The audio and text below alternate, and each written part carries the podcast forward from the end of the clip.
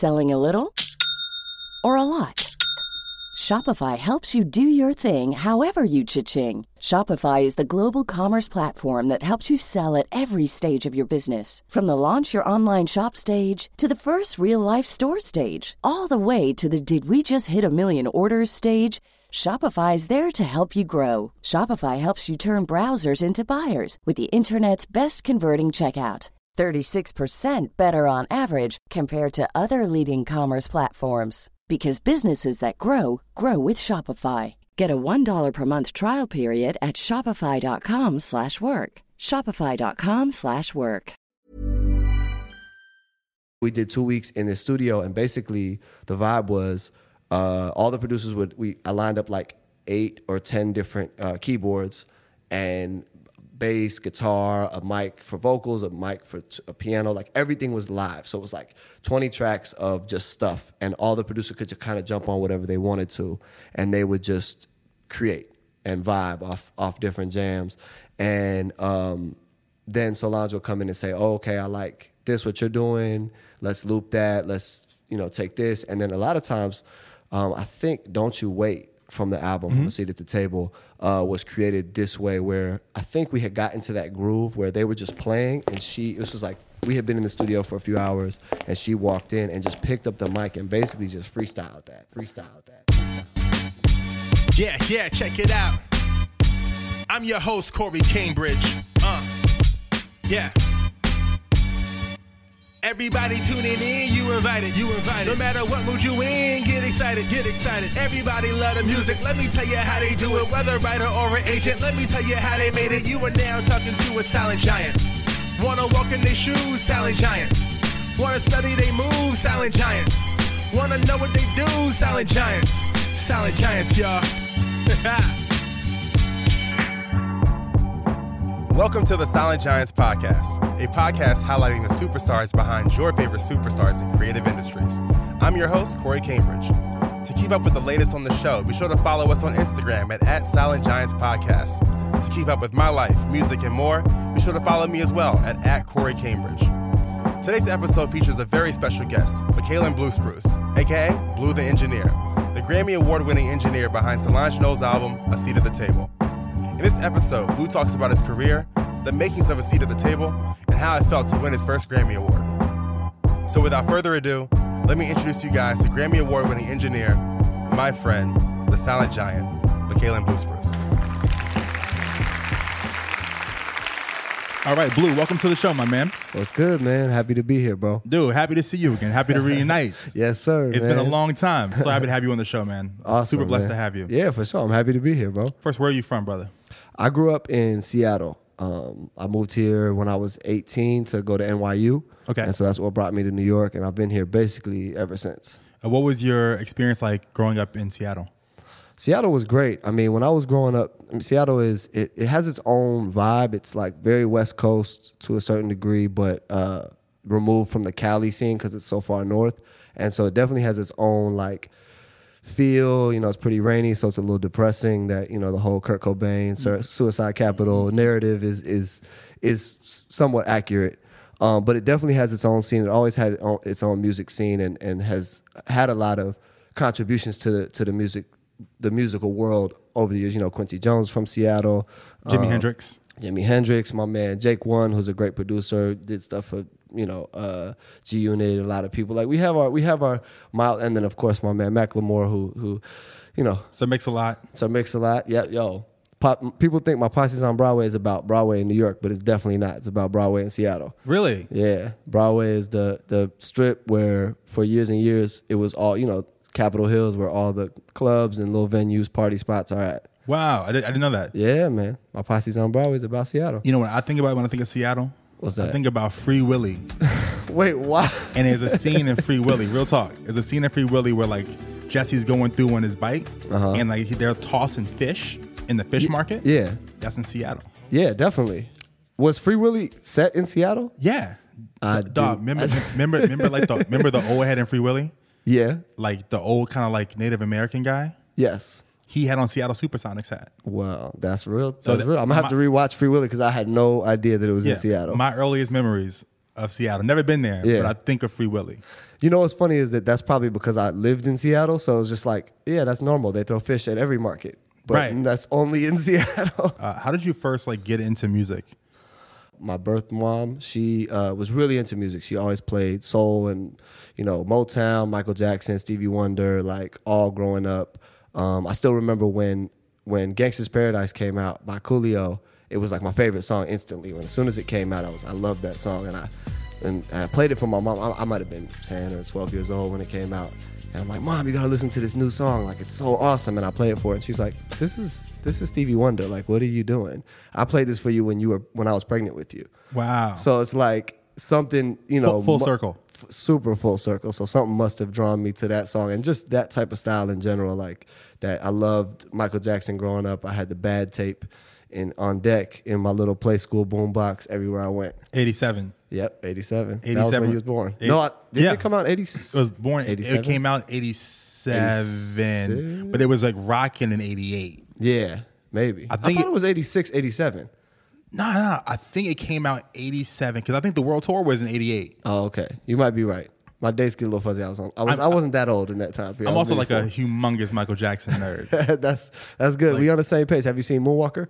of course. dog, With Joe Pesci? Yeah, yeah, of course. on, dog. Good. I mean, there's people. There's people who swear they like Michael Jackson. They say, "Oh, you've seen Moonwalker," and they look at you crazy. Nah, no, I had the video game, dog. Oh, I used to play that in the arcade. Yeah, that shit was real. there was a corner store by my house that had the arcade of Moonwalker back in the day, and I used to go in there just to play that. Yeah, I, yo, I remember going to Blockbuster.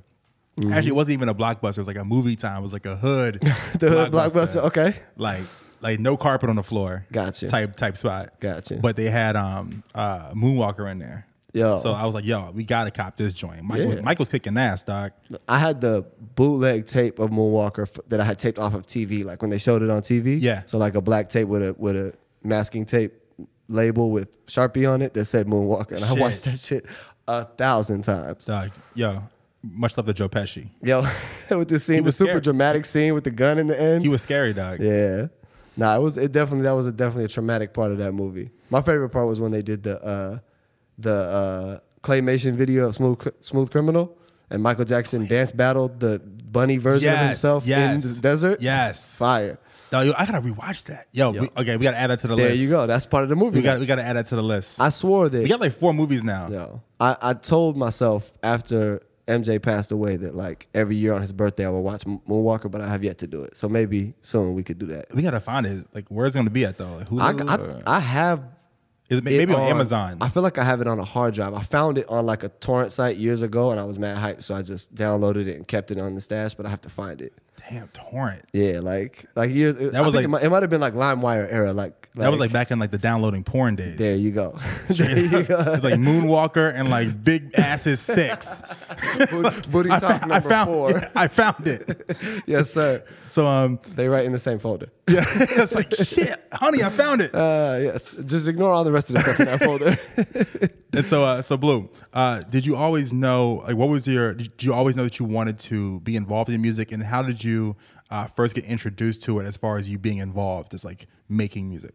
Um, when I was really young, I played the drums, um, and that was my first introduction into like being a musician. I would say um, it didn't last too long. I mean, I, I played for a few years and I really enjoyed it. But once I got to like like late middle school, early high school, when if you were a drummer, you had to like be in the jazz band and learn how to read music and all of this more advanced stuff. I just was like, nah, this is not this is not for me. I just like playing. My my original drum teacher was very like funk and rock. Like he just taught me drum patterns, so I liked that part. But I didn't like reading music and stuff like that. Okay. Um, so after that, I became a DJ. So all throughout high school, I would DJ, do little like mixtapes in the crib. You know, real mixtapes where I had the turntables hooked up to a tape player and just recorded. Wow. You know, so you had to do it right once. Once. You know, and if you messed up, you had to weigh whether it was worth redoing again because you're like, I might mess up again, and it's not worth it. So you had to spend like an hour. And I never really did anything with the mixtapes. It was more just for me.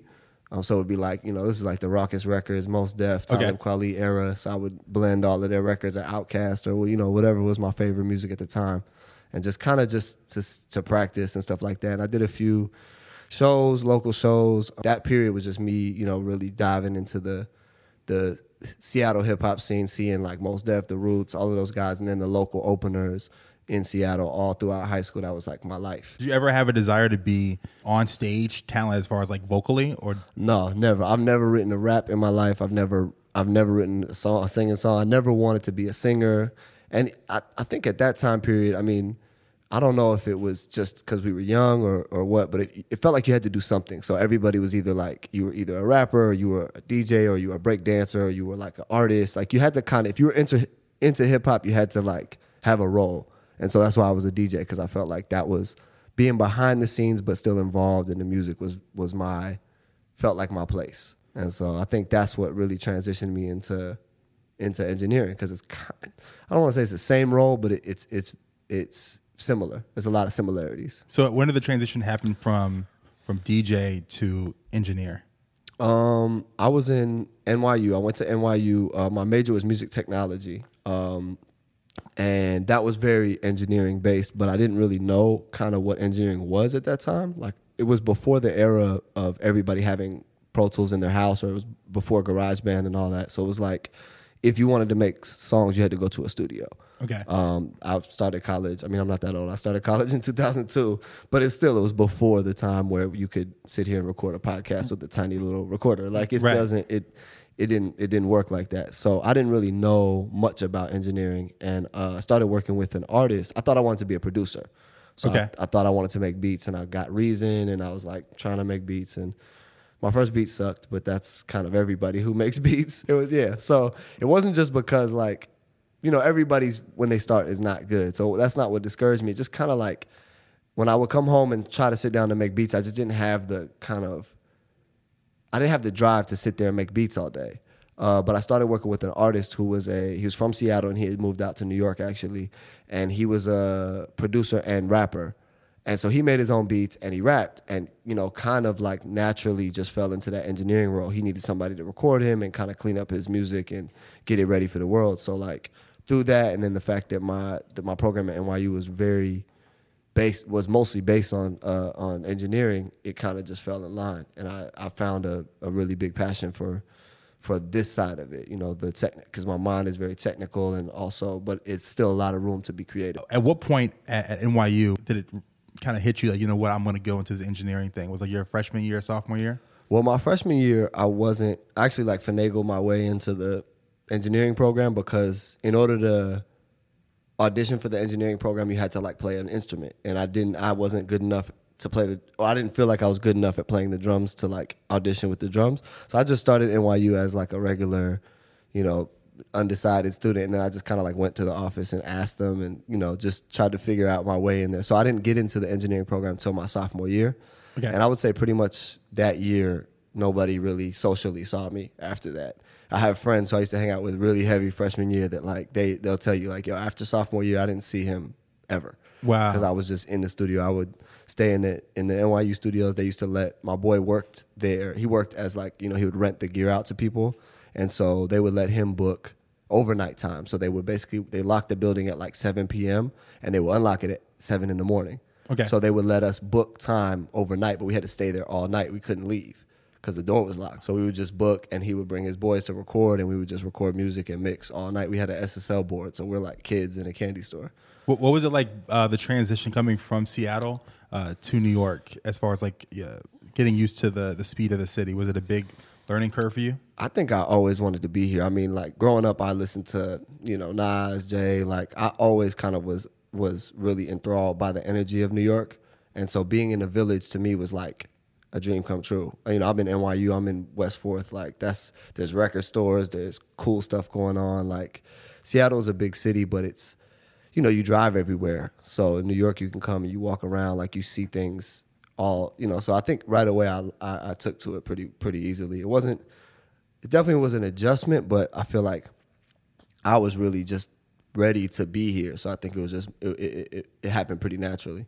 Uh, what was your um, excuse me? What was your introduction into getting into the music industry, um, or like your first kind of like industry job? Well, I mean, I I have a studio right around the corner. You know, as you know, right on 39th Street. Um, Lounge Studios is my home. I've been there basically since I graduated college. I graduated college in 2006 and started working there like two months after that. That was like my first. I don't want to say my first job. I had gotten paid as an engineer before that, but it was always like I would go to like some hood studio in the Bronx and like work at nighttime and mix their records because I was good enough to kind of like get a little money, charge people like twenty dollars an hour or something like that, but didn't have a regular place to work. Okay. So I would say starting at Lounge was my first real like home base and place to work out of. And at that time, we really didn't have a lot of industry clients. We had a few, um, but it built up over the years just because of the quality of the studio. And then, of course, uh, I was trying to do my thing, you know. Yeah. uh, so also, uh, what was the first artist that you recorded where you were like, "Wow, like this, like, this is this is happening right now"? Um, the first person I had to say was Slim from 112. And it sounds it sounds random because even at the time he was like, I would say like past his heyday. Yeah. Um, but he was a real cool dude. It was like a guy who I had worked with, got him for a feature. So he recorded the hook, and that was my first like session where I remember being like, "Oh, this is a famous person that's in the studio. That's like right here. Somebody that I saw in videos when I was young, right here, standing in the studio, and I'm recording him, and I'm like the guy." I remember he had during the studio session. That's how you knew it was like an industry thing. It was different than a normal session because he had like a fitting for some photo shoot, and so like we only have really one space in the studio. There's a control room and there's a live room, but there's big windows. So it's like you can't close the window. Like you, you can see. So he put like a big sheet so he could change his clothes in the studio because he didn't want to like go into the bathroom Right. to do it. So it was just that was like, but to me, it felt like a very industry moment. like like, dog, this dude gets a sheet. yeah, like well, just like He don't oh, he's, go in the he's, bathroom. He's having a fitting, like he's doing. somebody's giving him a bunch of clothes to try on, and then he picks them, and then he, and of course, in my mind, he was getting them for free. I don't know if he was or not, but it's just like this, like very industry. It felt very industry. Yeah. Um, but I don't know. I mean, I did. I can't even lie. That that was my first time being in that type of environment working. But I mean, I'm skipping my whole. I, I interned at Baseline as well. So life is full of what ifs. Some awesome, like what if AI could fold your laundry? And some, well, less awesome, like what if you have unexpected medical costs? United Healthcare can help get you covered with Health Protector Guard fixed indemnity insurance plans. They supplement your primary plan to help you manage out of pocket costs. No deductibles, no enrollment periods, and especially no more what ifs. Visit uh1.com to find the Health Protector Guard plan for you. Many of us have those stubborn pounds that seem impossible to lose, no matter how good we eat or how hard we work out. My solution is PlushCare. PlushCare is a leading telehealth provider with doctors who are there for you day and night to partner with you in your weight loss journey. They can prescribe FDA-approved weight loss medications like Wegovy and Zepbound for those who qualify. Plus, they accept most insurance plans. To get started, visit plushcare.com slash weight loss. That's plushcare.com slash weight loss. So that was like my real in, Jay Z's. Yeah. Well, it was it was right after Jay Z sold it to Just Blaze. Okay. Um, and so I was there for about two or three months. I was like the unofficial intern runner for Guru. I only like to be there when Guru was there. I was like a kind of a snobby intern. I can't even lie. I was like, I don't want to be here with anybody. I just want to s- study under Guru because he's the man. Um, and so I, I got to see you know Memphis Bleek record and a couple of things like that. So that was, but that was me as an intern just sitting there watching. Was there anything that you learned from from watching Guru?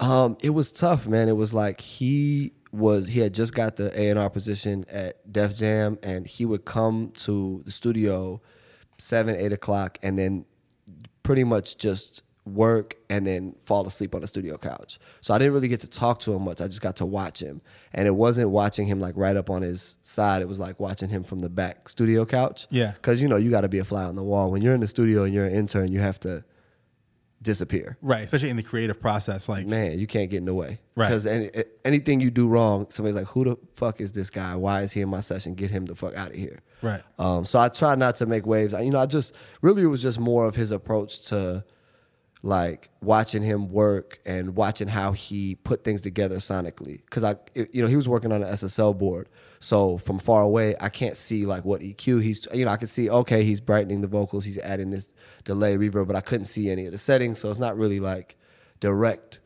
techniques I could take, but it's just more of an overall like sonic. Oh, this is how he puts together a song. did you have a mentor as an engineer or someone that kind of took you under their wing, and or you kind of modeled yourself kind of a little bit after the way they moved or like some of their techniques? I think I mean I would say the the only person I would consider a mentor is my my boy who I don't I'm actually we lost touch. I, I would love to get back in touch with him. My, my boy his name was uh, Ted. We went to college together and he taught me how to use Pro Tools. So he was like the first person to say okay yo this is how you record in Pro Tools. This is how you do this. This is how you do that. But uh, after college we kind of you know we kind of lost touch. He actually he had a uh, he recorded 50 Cent I Get Money that Wow. was his like well I don't know. Hopefully he has he, maybe he's been done something since but that was his big like big moment of doing a big record. It was dope man. That was probably my only really mentor but I didn't have like a lot of engineers. They sit under a big engineer for years and years and don't really get their kind of own they don't get their own shine until years later. Right. and I didn't really have that period. I kind of like I was 22 and I started being the head engineer at a studio and so like I kind of skipped that phase and then just I built up the studio as I built myself up. Right. Kind of. It's also interesting too. I feel like that the engineers that I know is because rappers shout them out. Like Yeah. I, didn't, I didn't know that Gu- who Guru was until Nah. Jay Z shouted Guru out. Yeah. Or Bob Power. Yeah, uh, true, true. You know, because Yeah. Q-Tip, you know, yeah, yeah, in the tribe. session. Yeah. yeah. So like, I feel like rappers really like shout out. Nah, that's that's real talk because you don't like the Rolling Stones aren't shouting out their engineer. Right. Well, all of the and when you look at old sessions, like especially old rock sessions, the engineer always just looks like. I mean, really, even in rap stuff, it's just now getting to where engineers are kind of like stylish guys. But like the engineer, when you see a picture of the studio, the engineer is always like the lamest guy in the Dude, picture. moppy. He got the Looking he got the ponytail, Dude. or like the, the faded t-shirt, bro. Like it's all you always can you can look at any picture and be like, that's Yeah, the engineer. that's the engineer. Right right away. engineer. And so that's I mean, I try to change that. Hopefully I try to add my little flair and You're good. aesthetic You're to good, my bro. You're good. And so I, I want to get into uh, into Solange's album. Okay, yeah. Uh, so, uh, how did you first uh, meet Solange? How did that opportunity like come about? I know you worked with her for for years now. Yeah, it's Uh, been a while. just- I, I had to think about it the other day, like eight eight years, I think. It- we started working together in 2000. No, nine years. We started working together in 2008. So the first thing I ever did with her, she came to Lounge to my studio um, during an EMI session. She was at the time signed to EMI as a writer. Um, you know, she wrote a she wrote a, a few records for for her sister, Right, for Beyonce, yeah. um, and you know got a got a publishing deal. But I don't think she ever really wanted to be a songwriter for other people. The songs that she wrote for her sister, I think, were just songs she wanted to write, and it happened that they landed on her sister's album. I don't think it was this thing of like I'm gonna be a songwriter. Right. So when she came in for her EMI session, we had a, we did a lot of songwriting sessions for EMI at the time, and um, she came in and was like, "Yeah, they want me to write songs, but I think I'm gonna do this cover version of a song that I really like." So it was a song called "Stillness Is the Move" by the Dirty Projectors. Uh, shout out to my man Dave Longstreth. He it was him and uh, two two female singers were the group, and they were an indie kind of band from Brooklyn, very like left left field you know, weird kind of vibes, but dope music. Um, and she did a R&B version of their basically biggest song at the time. Um, and she did it over the, depending on how old you are, it's either the Bag Lady beat by Erykah Badu or the Explosive beat by Dr. Dre.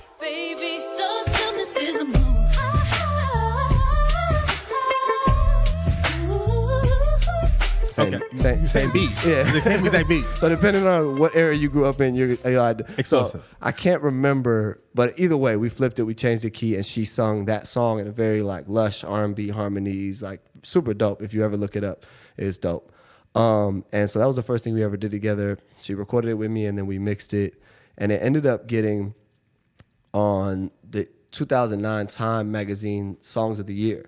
So the reason I know, the reason I say it did because the Time Magazine list listed the original with the cover as the as the number whatever seven song of the year. Okay. So it wasn't just the original. So I know that Solange's version helped it, you know, helped help blow it up past that. Um, so that was the first thing we ever did together, and then uh, soon after that, she moved to New York and uh, started working on the True EP, which uh, which we did together in my studio in Lounge Studios, uh, and the rest is kind of history. And so, uh, how does the process work uh, with the uh, with the table? Was it a, um, was it like a collection of songs you guys kind of had already, like working that became an album, or was it like you know what? Let me call it Blue. We're gonna do an album. Like, what was the process it was like making it was kind of like that. Um, she has another recording engineer that who lives in Houston, my man Nino, who she worked with uh, before me, who she worked with during her whole like Hadley Street and Sol-Angel. Like um, he was working for was it Music World, uh, Mathew Knowles' company. Yeah. Um, so she was very close with him. So it was basically me and when she started a seat at the table, it was uh, what True came out in 2012. Seat at the ta- table, she started working right in 2013. She basically started right away, and um, her whole thing for that album was she wanted to go places and create. Um, so the first session was actually I wasn't there. It was Nino, um, which if you there's a great behind the scenes video of her creating uh, "Don't Touch My Hair." So it was uh, her, Nino, Sampha, a few other producers and, and, and musicians and stuff in the, in the room, and they were writing "Don't Touch My Hair," and that was in the summer of 2013. And then uh, I started. She she. Uh, booked me to go down to New Orleans in like October of that year, and we did two weeks in this huge church uh, in New Orleans because that's by that time she had moved to New Orleans. Um, and we booked. She booked this studio, which was in a church, a church that was destroyed in Katrina, um, and then somebody bought it and turned it into a studio. So the live room of the studio was the church main hall, huge, beautiful church organ, and then you know some of the best acoustics in the world are in churches um, better than you know better a lot of times better than performance halls churches have great acoustics historically even like going back in in history um, and so the acoustics were great so basically on that trip it was me as the engineer we had dave longstreth who i mentioned earlier from dirty projectors sampha was there who at this time now everybody knows him but back then he was you know just just starting out doing his thing but super dope you know that guy his voice like everything Unbelievable. everything that comes out of his mouth. I say like it's like his voice is just amazing. He can sing anything and it sounds great. Um, so it was him, Sampha, my man Kwes, who's a British uh, British producer and artist, um, and then Adam Bainbridge, who, who goes by Kindness. Okay. Um, a producer named Benga, and who else was there? It was I think that was everybody. Please don't let me forget anybody. Um, but yeah, we did two weeks in the studio, and basically the vibe was uh, all the producers would we I lined up like eight or ten different uh, keyboards and bass, guitar, a mic for vocals, a mic for t- a piano. Like everything was live, so it was like twenty tracks of just stuff, and all the producer could just kind of jump on whatever they wanted to, and they would just create and vibe off off different jams, and um, then Solange will come in and say, oh, "Okay, I like this. What you're doing. Let's loop that. Let's you know take this." And then a lot of times, um, I think "Don't You Wait" from the album "From a Seat at the Table" uh, was created this way, where I think we had gotten to that groove where they were just playing, and she this was like we had been in the studio for a few hours, and she walked in and just picked up the mic and basically just freestyled that, like basically just sang that whole melody sang pretty much every part of that song. I don't think there was anything that's in the song that wasn't initially recorded just in a in a mumble take. A lot of times she'll mumble a lot of the words, but it's the main idea of the song. I mean, you're Right. you're a writer, Right. so you already know. Of course. You mu- you know you mumble until then you get the words. I, and so, so the entire process of making uh, seat at the table was two years. Uh, more than that, it started in 2013. So that until it came out was three three years and like three years and change. And then um, if you include, so I wasn't there for this part either. Um, Cranes in the Sky was written in 2009. So about eight years ago, at this time, maybe seven and change from when the album came out. And uh, what's funny about that record is she did it. Uh, Raphael Saadiq did the main elements of the, the most, the majority of the production. I would say he did the the drums, the bass. It, basically, what it was, it was a track with drums, bass, and the strings that you hear in the song, the synth strings. Okay. And she had that kind of on tuck the whole time we were working on what came to be a seat at the table, but didn't ever quite know if she was going to use it, which is funny because it became, you know, the the most, you know, the most uh, celebrated song on the album and a lot of people's favorites. I tried to put one in the air. I tried to dance it away. I tried to change it with my hair. Um, and I, always loved it. Whenever she would play it, I'd be like, Yo, I hope she puts this on the album. It's so dope. Yeah. Um, and it basically, again, it was one of those where I and I even pulled up the files recently to to see what the first mumble track was, and it's basically the whole song. There's an additional part that she ended up editing out, um, but It's basically the whole song. She wrote it in 2009 and just kind of had it in her back pocket. Wow. Um, so I would say the majority of everything happened in those three years, but then Seat at the Table predates basically everything else on the album. And so uh, you won a Grammy. Yeah. Oh, Cranes in the Sky. I'm sorry. Cranes in the Sky predates everything. I think I said that wrong. Anyway, yes, go ahead. But you won a Grammy. Yes, sir. And so where were you uh, when you won your first Grammy? Um, so I was in the studio, man. Um, it's it. I was working on uh, an album. Uh, You were so- in, you were in the studio yeah, when you won your first Grammy. yeah, man. It's weird when you when you so when the song you know you work on a song that gets nominated for a Grammy. There's no like you think. You know, you think that this like care package gets dropped down from the sky, like, and then you get tickets and all that. But like, no, you have to actually have connections in the Grammy Association to get tickets. And like, now I'm a voting member of the Grammys after that. You Uh know. oh, uh oh. Shout out. So Subtle I can- flex. I might, I might be, you know, I might be able to vote somebody in there. So you know, Well, be nice to me. well, you can vote for your own shit. yeah, there you go. There, you you go. go. I definitely will be doing that if it ends up. We don't get to, so the voting members don't choose what's on the ballots, but we can definitely choose. You know, we can definitely vote. So I'm in there. Wait, so you can vote for yourself? Yeah, definitely. Oh hell yeah! Yeah. So you just have to, and this is to anybody who does work on music. It's relatively easy to become a voting member of the Grammys. You have to have, I think it's six, no, twelve credited songs like on Discogs or All Music. Okay. So any like commercial releases that then get uh, picked up by Discogs or All Music, if you've and when I say twelve, it doesn't mean twelve albums. It's twelve songs. Okay. So you know, Sol- Solange's album by itself fulfills that requirement. Anything else I've done over the years. Gotcha. Um, so yeah, if you have uh, music that's out there, you know, definitely sign up, man. We gotta have we gotta have accurate representation by by us creatives in the in the, in the voting field. There we go. There we go. I agree. Um, but yeah, so I was in the studio when I found out, um, and it's funny because I knew that this, the there's only certain categories that get announced on TV. It's really only like six or eight categories that get announced. We think that there's like a bunch of them, but it's really the whole Grammys is performances, and there's like eight Right. eight winners. Right. So the rest of the whatever like 70 categories that there are get announced in a pre-ceremony. So I knew that they were going to announce it before the ceremony. And I knew I had to work. So I told my my wife, I was like, don't, you know, don't tell me, don't tell me ahead of time because I want to wait for the, because, you know, during the ceremony, they'll like flash, like "Ear- earlier tonight, this person won and this person won. So I wanted to have that moment of like seeing it. Um, and so I told her, don't tell me. But then like, I kind of like, Oh, yeah, you got, you got too many goons in these streets, man. well, it got it got close to that time, and she called me, and she, you know, she she let me know that that that uh, we had won, and she was like, you know, just I didn't want some, you know, because right after that, my phone just blew up. She was like, I know people are gonna call you and tell you, and I want to be at least the one to tell you that you won. So it was dope. It was a super, you know, humbling and awesome moment, man. We went after that. I stopped working about an hour after that. Went home and you know we chilled and you know had some drinks and watched the ceremony and stuff like that. So it was a really great moment. I wasn't able to be there this year. Uh, I wasn't. I didn't jump on getting tickets early enough, but hopefully next year I'll get in there. what would your, what'd your mom say? Oh, she was man. She was super proud of me, uh, and just it's kind of an amazing thing. Like when you start in this music thing, you don't ever think. I mean, you want to get that big. You want to get to a point where, like, oh, yo, I, I worked on this song, you know, that that that won a Grammy. Like, you want to get that big, but you don't ever think that it's really possible. And so when it happens, it's like, yo, I really, I really did it. Like that's a huge milestone to me. Anybody who, you know, we can hate on the Grammys all we want, but anybody as a musician still wants one. Man. Grammy award winning Blue, There the engineer. Dude, you thank you so much for coming on the show. I love you, you, bro. man. Best of luck.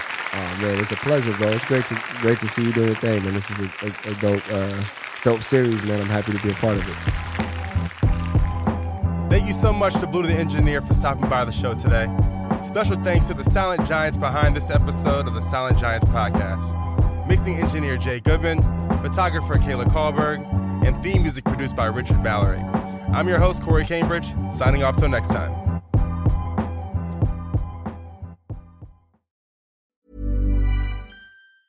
Ever catch yourself eating the same flavorless dinner three days in a row? Dreaming of something better? Well, HelloFresh is your guilt-free dream come true, baby. It's me, Keke Palmer. Let's wake up those taste buds with hot, juicy pecan-crusted chicken or garlic butter shrimp scampi. Mm. Hello Fresh. Stop dreaming of all the delicious possibilities and dig in at HelloFresh.com.